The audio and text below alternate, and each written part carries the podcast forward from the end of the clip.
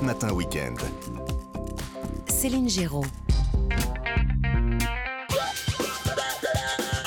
Allez, ce matin sur Europe 1, on va vous parler d'un phénomène de plus en plus populaire. Vous êtes de plus en plus nombreux à tenter de relever le défi du Dry January, mois de janvier sans alcool. Et aujourd'hui, Mathieu, vous avez l'air du contre-pied, vous allez nous parler du contraire, à savoir de l'alcool dans la pop culture.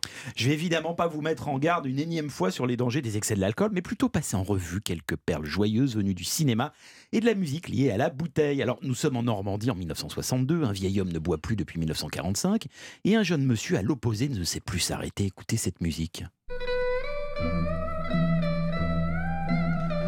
Il s'agit de Jean Gabin et Jean-Paul Belmondo dans Un singe en hiver. Au sein des dialogues de Michel Audiard, cette phrase sublime Dis-toi bien que si quelque chose devait me manquer, ce ne serait plus le vin, ce serait l'ivresse. Ah. Toujours sur des mots signés Audiard, deux points ouvrez les guillemets, j'ai connu une polonaise qu'en prenait au petit déjeuner, faut quand même admettre, c'est plutôt une boisson d'homme. Les tontons flingueurs Bravo Céline, dans un autre genre, mais tout aussi truculent. Cyril Hermite est un animateur TV qui vient d'être récompensé du Dandy d'Or. Il voit sa vie changer en une soirée quand il rencontre une femme sortie de prison, Josiane Balasco, et que l'alcool coule à flot avec un réveil compliqué. C'est Nuit d'ivresse en 1986 et sa musique signée d'Erita Mitsuko.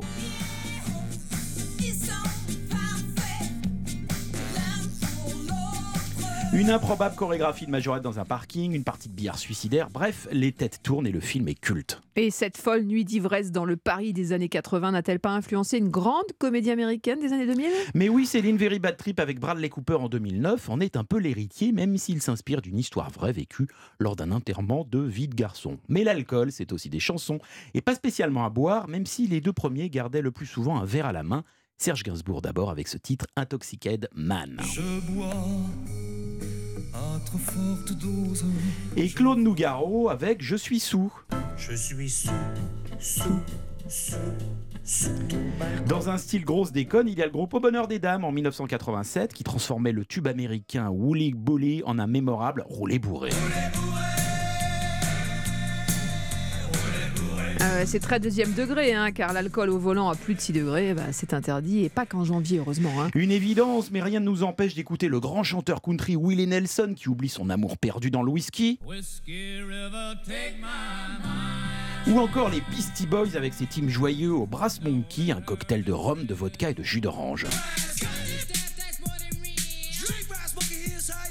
Enfin, j'aimerais en profiter pour évoquer la chanteuse Rose, concert, repeindre ma chambre en vert. qui vient de créer un excellent podcast sur les addictions et comment s'en sortir, car derrière la joie, les copains et les copines, les soirées trop arrosées cachent souvent des vies brisées. Prenez soin de vous. Merci Mathieu Alterman, et vous faites bien de le rappeler. Et à demain pour une nouvelle chronique.